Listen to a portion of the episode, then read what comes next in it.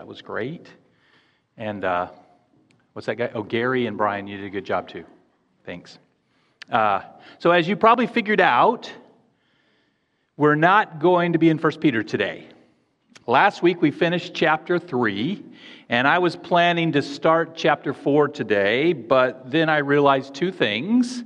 Uh, first, as Sean mentioned, I'm not going to be here next week, uh, November 21st, because along with my wife Christina, my grandsons David and Jonathan, and their parents, I'm flying to St. Louis to spend Thanksgiving with my granddaughter Amelia and her parents. And second, uh, again, as Sean mentioned, Advent begins on the following week, uh, November 28th. My plan for Advent is to do a special uh, little mini series in Philippians chapter 2, verses 5 through 11. So if you want to read up on that, series will be titled, Who is This Jesus? Side note, Advent, this time, these four weeks would be a great, uh, great time to invite any non Christian friends you might have, people that might be interested in just learning what, what Christians believe, what the Bible says about who Jesus is. So, because we'll be taking a break from 1 Peter for Thanksgiving and Christmas, I didn't want to start chapter 4 uh, today and just leave us hanging there. Therefore, today we're going to look at the passage Patty read for us from the book of Isaiah. In these verses, the prophet describes God's servant, who we recognize, who we know today is Jesus Christ. Now, I chose this passage because of its relevance to what we've been studying in 1 Peter and to catalyze us as we move forward into Advent. Ooh, pretty good, huh? Let me explain. As we've seen, one of Peter's main topics in his letter uh, is suffering for righteousness' sake. And his example of suffering is Jesus. In chapter 2, verse 21 of 1 Peter, he writes, For to this unjust suffering, he's just been talking about unjust suffering, you've been called, because Christ also suffered for you, leaving you an example so that you might follow in his steps. We're to follow in Christ's steps. He's our example of suffering for righteousness' sake, of unjust suffering. And Isaiah predicts and describes Christ's suffering 700 years before it occurred. In fact, this passage has been titled, maybe you've heard, The Suffering Servant. But along with the description of his suffering, Isaiah also provides us with other truths about God's servant.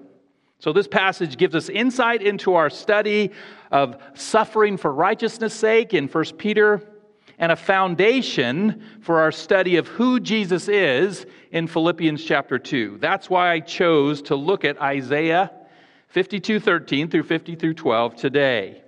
It's a key passage for understanding the person and the work of Jesus Christ. Charles Spurgeon called it the gospel in essence. Now, before we get to the actual passage, we need a little context. These verses were written, were meant to give hope to God's people living in exile. You see, Isaiah chapters 40 through 66, the end of the book, were written after the southern kingdom, Judah, was taken into captivity by Babylon. Judah had turned away from God and was worshiping the false gods of the surrounding nations. And God sent Babylon as a judgment, a punishment for their sins. But even while they suffered in exile, God showed them mercy through his prophet Isaiah. Isaiah prophesies that one day God will send his servant, the Messiah, to save them from their sins. So the children of Israel in exile read this prophecy looking uh, to the future with hope. But it's different for us, right? As we read it, it's different because even though, as Christians, Peter has shown us that we are exiles in this world, we aren't the children of Israel. And most importantly, Isaiah's prophecy, prophecy has been fulfilled in Jesus Christ. Jesus was born, Jesus lived on this earth for 33 years. Jesus died on the cross, and Jesus rose from the dead. And Jesus perfectly fulfills Isaiah's prophecy. Jesus is God's servant. So, as we look at this prophecy, we're looking to the past. And we're looking over uh, 2,700 years into the past when it was written by Isaiah. And we're looking at over 2,000 years ago into the past when it was fulfilled by Jesus Christ. But don't think that just because we're looking into the past that we see no application uh, for our present and for our future. What Isaiah prophesies and what Jesus accomplishes is crucial for us today. And it's my prayer that, that what we see today would be used by God to transform us by the, the power of His Spirit through His Word, our hearts and minds, our behavior will be transformed by His Word. That whether we entered this room uh, believing in Him, trusting in Christ, loving Jesus, or not, that when we see what He, what God's servant has accomplished for each one of us, that we would be overwhelmed by His love and in gratitude, we would commit in love for Him to serve Him with our very lives.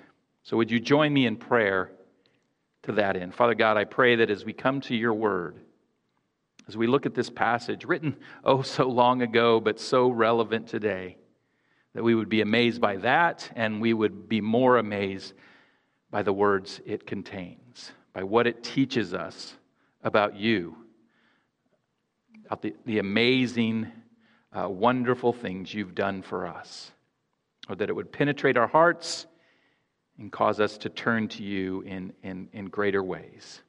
In Christ's name we pray. Amen. Okay, so we're going to see uh, 10 truths about God's servant all of which are fulfilled in Christ. Ten truths given by Isaiah, all of which are fulfilled in Christ, all of which are relevant for us today.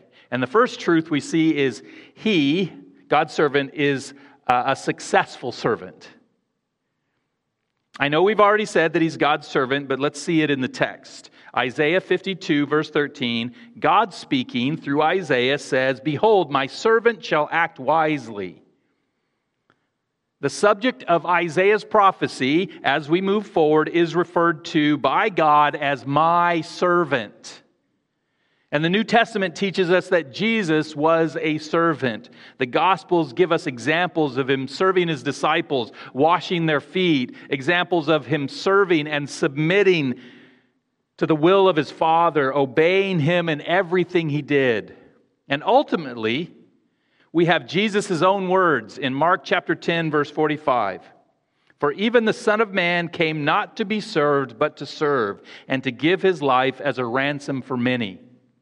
Jesus says he came to serve by giving his life. He serves with his life. His life becomes a, a ransom, a, a redemption for many. We'll see this again in a few weeks when we, when we look at Philippians chapter 2, where Paul writes in verse 7 Jesus emptied himself by taking the form of a servant. That word form refers to his very nature, who he was in his essence. Jesus became God's servant. Again, God says, Behold, my servant shall act wisely. That phrase, act wisely, means to prosper or to have success. God says, uh, My servant will succeed in what he does. He will do the right thing, he will act in wisdom. Isn't it reassuring to know that 700 years before Jesus was born, God knew that, that his mission of salvation would succeed? That Jesus would act wisely, that he would do the right thing 100% of the time and that his mission of ransoming, redeeming many would be a success. Understand that Jesus has succeeded in opening the door of salvation, of bridging the gap, the huge gap between God and man. That anyone, you and I included, who trusts in the Lord can be saved because of Christ, because God's servant, Jesus Christ, accomplished what he set out to do. He was and is successful. And because of his success, second truth, he's exalted in his divinity.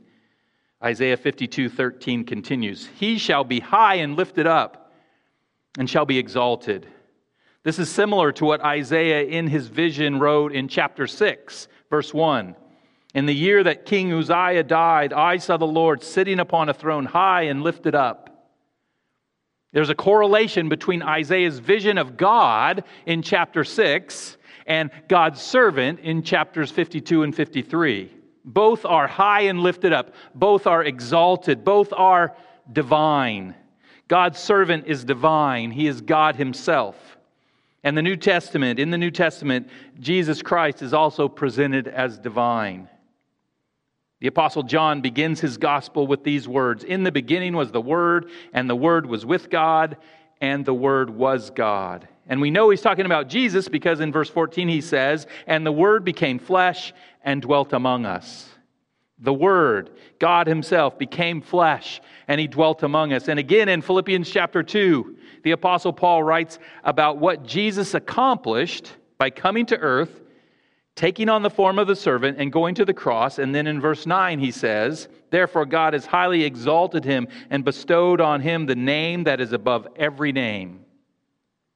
Because of Jesus' success in providing salvation to all who believe, he is highly exalted. And therefore, we should exalt, we should worship, we should praise him corporately and individually for saving us. God's servant, Jesus Christ, is exalted in his divinity. But, truth three, he's scarred in his humanity. There's a dichotomy here. It's quite, it's quite a, a contrast.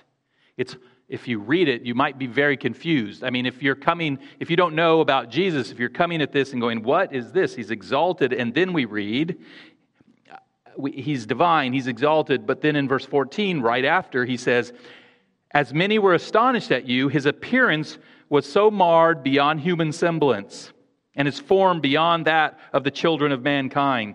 The servant's appearance astonishes many. He is physically disfigured, he's marred, he's scarred beyond human recognition. This speaks to the servant's humanity. Gods are not scarred, but men are. Again, the Apostle Paul in Philippians says that Jesus, who though he was in the form of God, did not count equality with God a thing to be grasped, but emptied himself by taking the form of a servant, being born in the likeness of men. Jesus was and always will be God. But there came a time in history when he took the form of a servant. He was born in the likeness of men. He became one of us. He became Emmanuel, God with us. He became a human being. And he was physically scarred in his humanity. The gospel tells us that prior to going to the cross, Jesus was beaten and flogged. He was slapped and hit in the face over and over. He was spit upon, his beard was torn, torn pulled out. If you've seen the movie, The Passion of the Christ, this is probably a pretty accurate portrayal of, G, of what Jesus suffered and how he was scarred. He was a bloody mess. God's servant, Jesus Christ, was scarred in his humanity. And never forget, he was scarred for you and for me. He was scarred in his humanity for humanity. Because through his scars, verse 4, truth 4, excuse me, says, he redeems the nations. He's marred, he's disfigured, he's suffering, he's bleeding, his blood is flowing. And then verse 15 says, So shall he sprinkle many nations. These words relate to the, the Old Testament sacrificial system. The blood of a sacrificed animal will be sprinkled on the altar, or, sometimes even on the people. This picture that the sacrifice died, shed its blood for another. It died to pay for the sins, to save, to redeem another. But all those animal sacrifices were, were mere symbols, they were shadows of what was to come. Isaiah is saying that the blood of God's servant will be sprinkled over the nations. For it's by the servant's blood, not the blood of bulls and goats, that the nations will be redeemed. Verse 15 continues Kings shall shut their mouths because of him. For that which has not been told them, they see, and that which they have not heard, they understand. Kings will be silent when they understand the servant's sacrifice for them. Kings are a reference to the Gentile nations who didn't have the prophecy, who didn't have the Old Testament. God's servant would not die for Israel alone, but for the nations, for the Gentiles as well. And the New Testament teaches that Jesus shed his blood to redeem the nations. The first thing John the Baptist, a prophet himself, said when he saw Jesus was, Behold, the Lamb of God who takes away the sin of the world. Lambs were sacrificial animals who shed their blood to symbolically cover sins, but Jesus is the Lamb of God who's, who sheds his blood and who will take away the sin of the world. God's servant, Jesus redeems the nations. And truth five, he reveals the Lord. Again, this speaks to his divinity. Isaiah asks a couple questions. Uh, chapter 3, verse 1. Who has delivered, excuse me, who has believed what he has heard from us? Do you believe what you're hearing? Do you believe that God's servant will redeem the nations? And to whom has uh, the arm of the Lord been revealed? Who's seen the arm of the Lord? The arm of the Lord refers to God's power and his strength. Isaiah is saying that the power of the Lord, God's power, is revealed in God's servant. When you see God's servant, we see God. And that's what Jesus says about himself. The disciple, his disciple Philip, asked him uh, to show him the Father. I want to see the Father. And, and in John chapter 14, verse 9, Jesus says, Have I been with you so long that you still do not know me, Philip? Whoever has seen me has seen the Father. If you've seen Jesus, you've seen the Father. They're one and the same. Jesus came to save, but he also came to reveal, to show who God is. The Apostle Paul says about Jesus that for in him the whole fullness of deity dwells bodily. God's servant, Jesus Christ, is God, therefore he reveals the Lord. But, true sixth, he's rejected by men. Isaiah 53 2. This again speaks to the servant's humanity. For he grew up before him like a young plant and like a root out of dry ground. He had no form of majesty that we should look at him, and no beauty that we should desire him. So the servant grows like a, is compared like a, a young plant. He's born and develops like any human being. He's like a root out of the dry ground. He comes from a humble place. He's not majestic to look at. He has no outward beauty that we should desire him. The feeling is that, that to look at him, you, you wouldn't see anything special externally.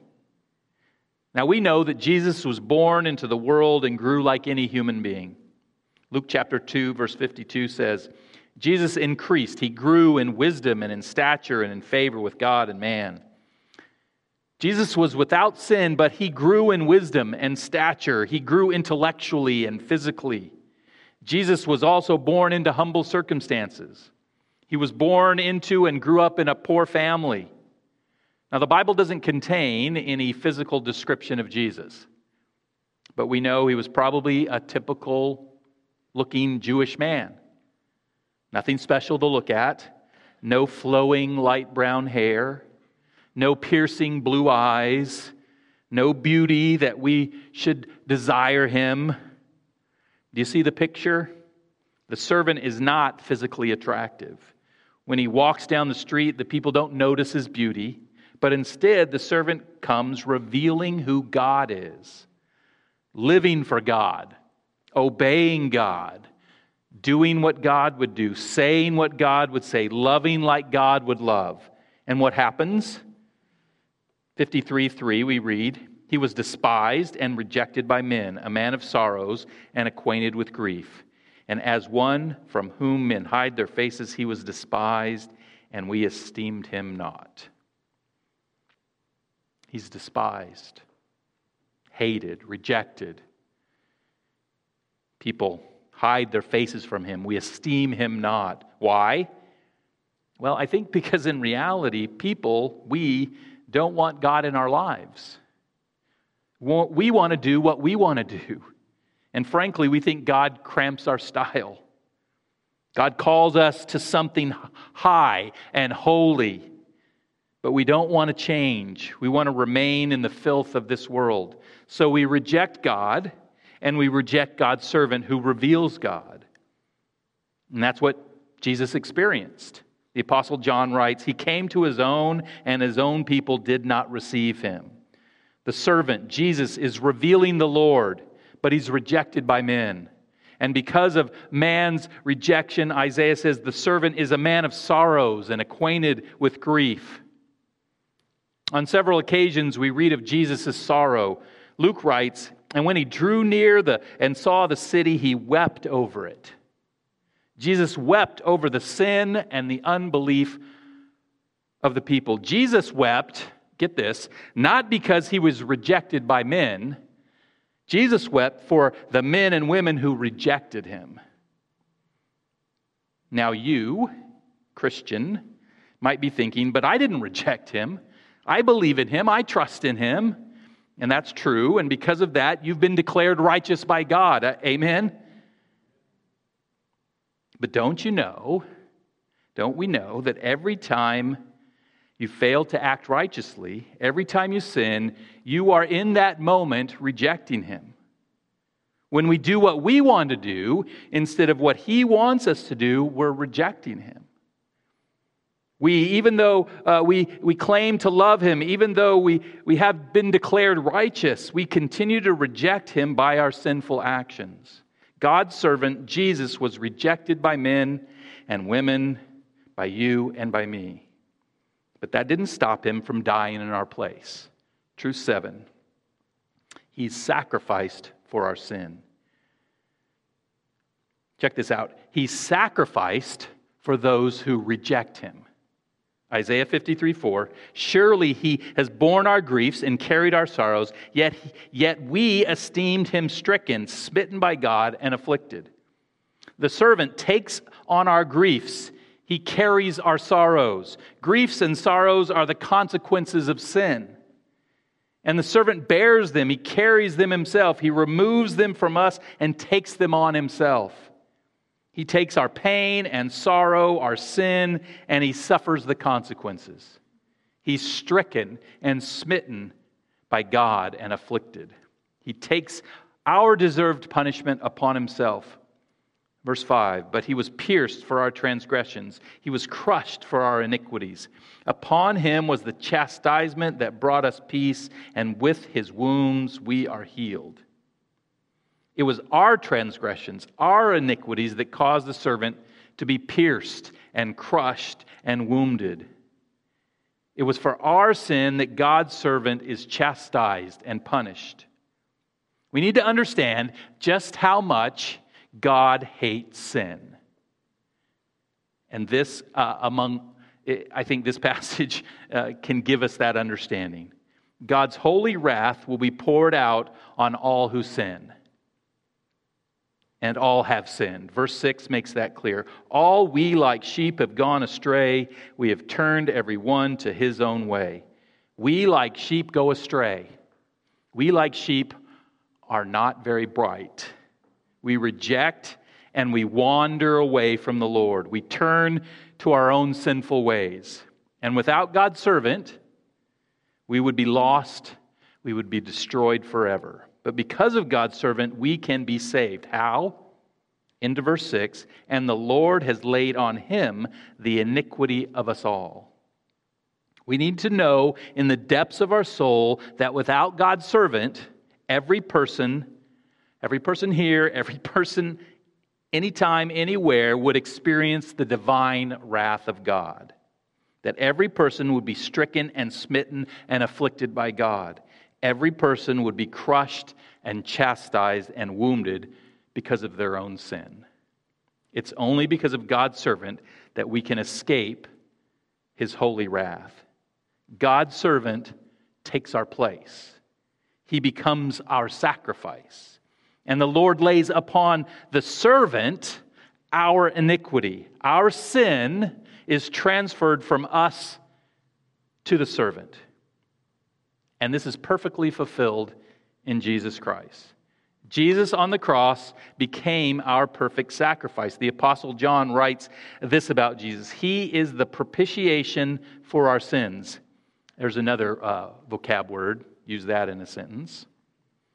It means, propitiation means to appease, to atone for, to pay for, to be the sacrifice. Jesus appeased God's wrath. Jesus was stricken and smitten by God instead of you and me. The apostle Paul writes this about Jesus in Romans 3:25. God put put forward as a propitiation by his blood to be received by faith. Through his blood, through the blood of Christ, those who receive him by faith are saved. We're saved from the wrath of God. Our sins are placed upon Jesus, and he is sacrificed in our place. And don't forget, he does all of this for a people who are rejecting him. The apostle Paul writes in Romans 5:10, "When we were enemies, we were reconciled to God by the death of his son." Jesus suffers unjustly and dies not for his friends, but for his enemies. He reconciles those who are rejecting and rebelling against him. God's servant Jesus is sacrificed for our sins. And truth 8, he suffers in silence.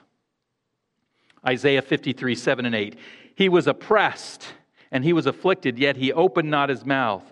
Like a lamb that is led to the slaughter, and like a sheep that before it shears is silent, so he opened not his mouth. By oppression and judgment he was taken away.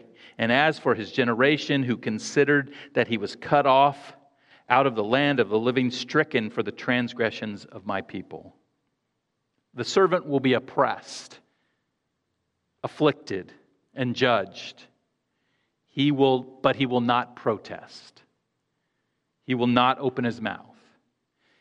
He will willingly take the punishment, suffer, not for his sins, but for the sins of others. And he will be cut off from the land of the living. He will be killed, again, not for his sins, but for the sins of others. The New Testament teaches that dur- during Jesus' trials, prior to his crucifixion, he remained silent. Matthew 26, 63 says, Before the high priest, Jesus remained silent. And, and, and later, during his trial before Pilate, we read, But he gave him no answer, not, not even to a single charge, so that the governor was greatly amazed. Jesus didn't defend himself, he willingly went to the cross. God's servant Jesus suffered in silence. And this becomes all the more uh, profound when we understand that he could have cried out. He could have defended himself. He could have rightly said, I am innocent. I've done nothing wrong. You've got the wrong man. Because, truth 9, he's the sinless sacrifice. Verse 9 of Isaiah chapter 53 And they made his grave with the wicked and with a rich man in his death although he had done no violence, and there was no deceit in his mouth. He died and was buried with the wicked. Even though he had done nothing wrong, no violence, no deceit, no sin in God's servant. And yet he was buried with the wicked, with a rich man in death. The Gospels tell us that Jesus was buried in the tomb of a wealthy man, Joseph of Arimathea. But more importantly, when he died, there was no deceit in his mouth. He lived a sinless life and therefore was able to be a perfect sacrifice. The Apostle John wrote, You know that he appeared in order to take away sins, and in him there is no sin. And Paul wrote, For our sake he made him to be sin who knew no sin, so that in him we might become the righteousness of God. Jesus knew no sin. There was no sin in him, and therefore he's able to become that perfect sacrifice, the Lamb of God that takes away the sin of the world. He takes away our sin. He was made sin so that in him we might become the righteousness of God. God's servant Jesus was sinless was a sinless sacrifice. And in becoming our sacrifice, truth 10, he satisfies God's justice. Isaiah 53:10. Yet it shall yet it was the will of the Lord to crush him. He was put he has put him to grief. When his soul makes an offering for guilt, he shall see his offering. He shall prolong his days. The will of the Lord shall prosper in his hand. It was the will of the Lord to crush him. Literally, the desire of the Lord, the delight of the Lord, the pleasure of the Lord to crush him. He, God Himself, has put him to grief. He sacrifice, his sacrifice is the will of the Lord and shall prosper in his hand. What happens to God's servant was not a mistake. It wasn't some human plot. It was a divine strategy. The servant was God's, was God's servant, not man's servant. Verse 11 says, Out of the anguish of his soul he shall be, see and be satisfied. The crushing of the servant causes the anguish of his, God's soul, but it also satisfies. What does it satisfy? And why does God uh, find delight, satisfaction in crushing this serpent? It satisfies God's justice. God is infinitely holy.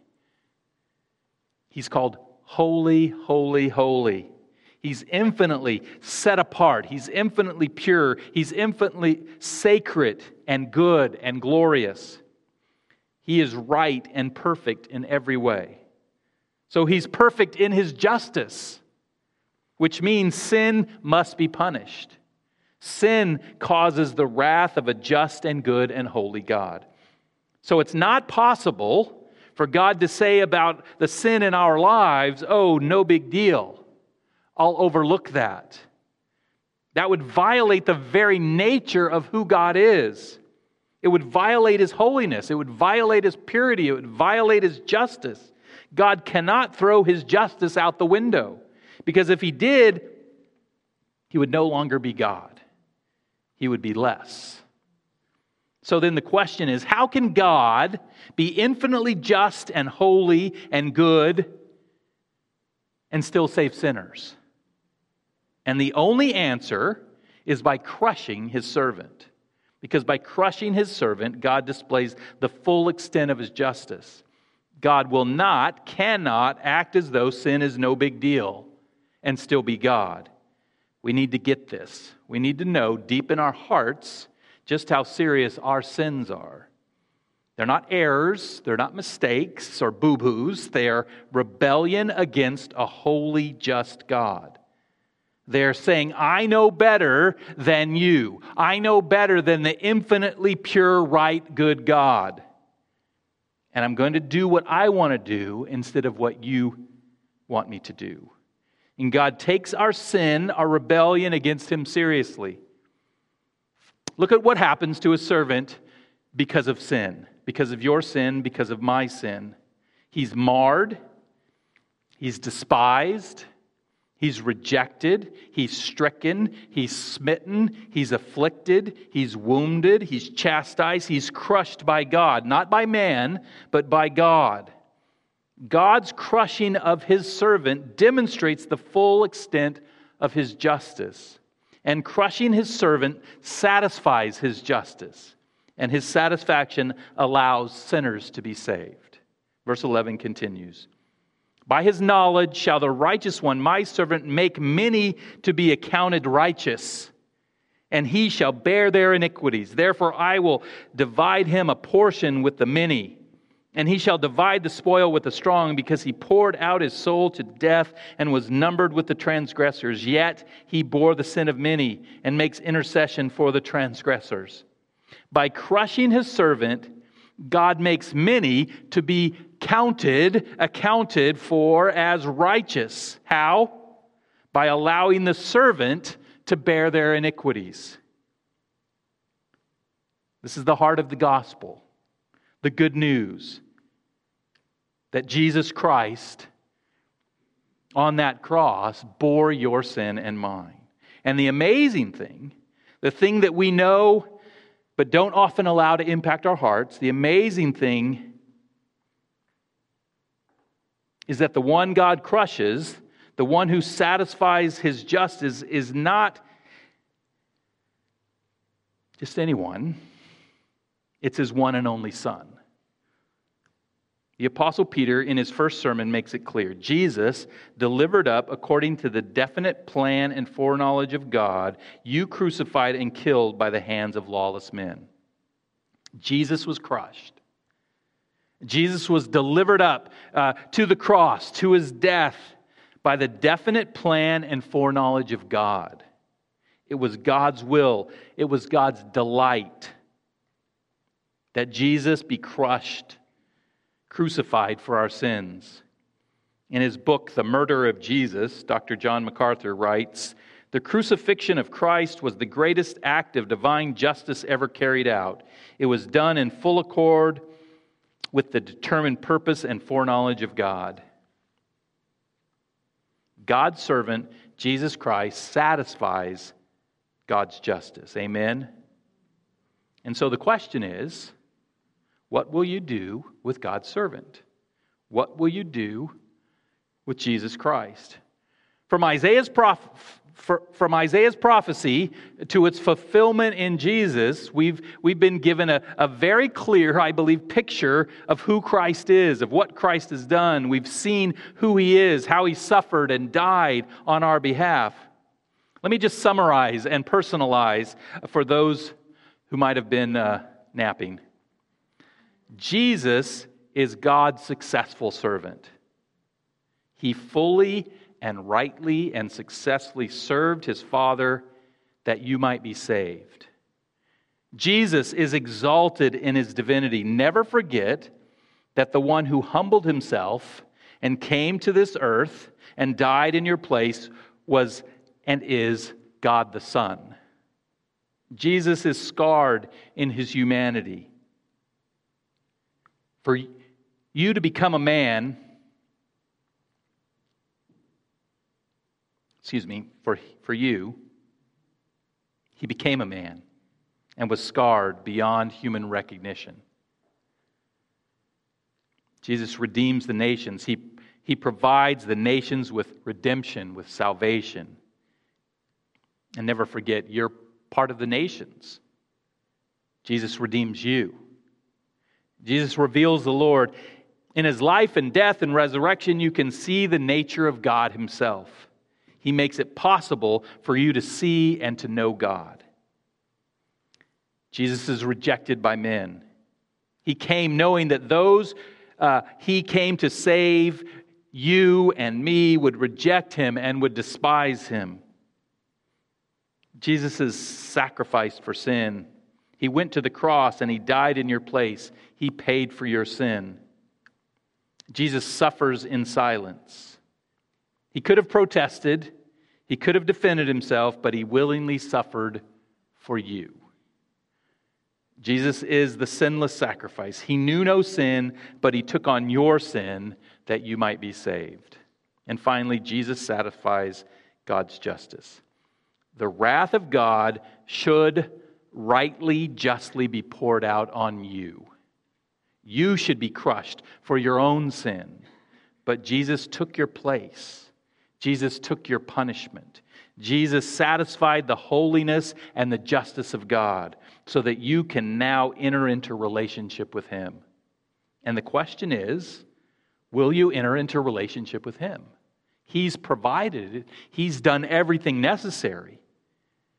Now, most of us have taken that initial step of faith in Christ. Most of us who come to church have done that. If you haven't, I'd, I'd, be happy to talk with you about, about how to accomplish that. But most of us have trusted in Christ to bring us into relationship with God. But the question is will we, will you continue to daily walk with Him? Will you daily turn from your sin and turn to Jesus Christ? Will you daily be overwhelmed by who He is and what He's accomplished for you? Will you daily love Him with all your heart, soul, mind, and strength? Will you daily allow Him to enter into your life and transform who you are? Will you daily give Him everything He deserves? For He's worthy of your life, your time, your money, your family, your ambitions, your job, your hobbies, your desires, your hopes, your dreams. We must daily lay them all at His feet. We must daily allow Him to lead us into every area of our life, for He's worthy of it all. He, God's servant, willingly gave Himself for you. Now He asks for your good and for God's glory for you to give yourself to Him. So, would you join me in prayer for the power and for the desire to daily give God's servant Jesus Christ what he deserves. Father God, we acknowledge your greatness, your glory, your holiness. We acknowledge your purity. And we thank you for your grace and your mercy and your love for us. We thank you for Jesus, for sending him into our world to be our propitiation, to, to, to be that sacrifice, to satisfy the justice, to take the wrath of God that we deserve, Father. And I pray that as we meditate on these things, as we think about these things, as we allow these truths to penetrate our heart, they would change who we are. And we would be willing to serve you, to follow after you, to take up our cross and follow you daily because you gave everything for us. Pray for the strength and the power and the desire to give everything to you. In Christ's name, amen. God bless you as you're dismissed, and I'll see you in two weeks as we begin Advent together.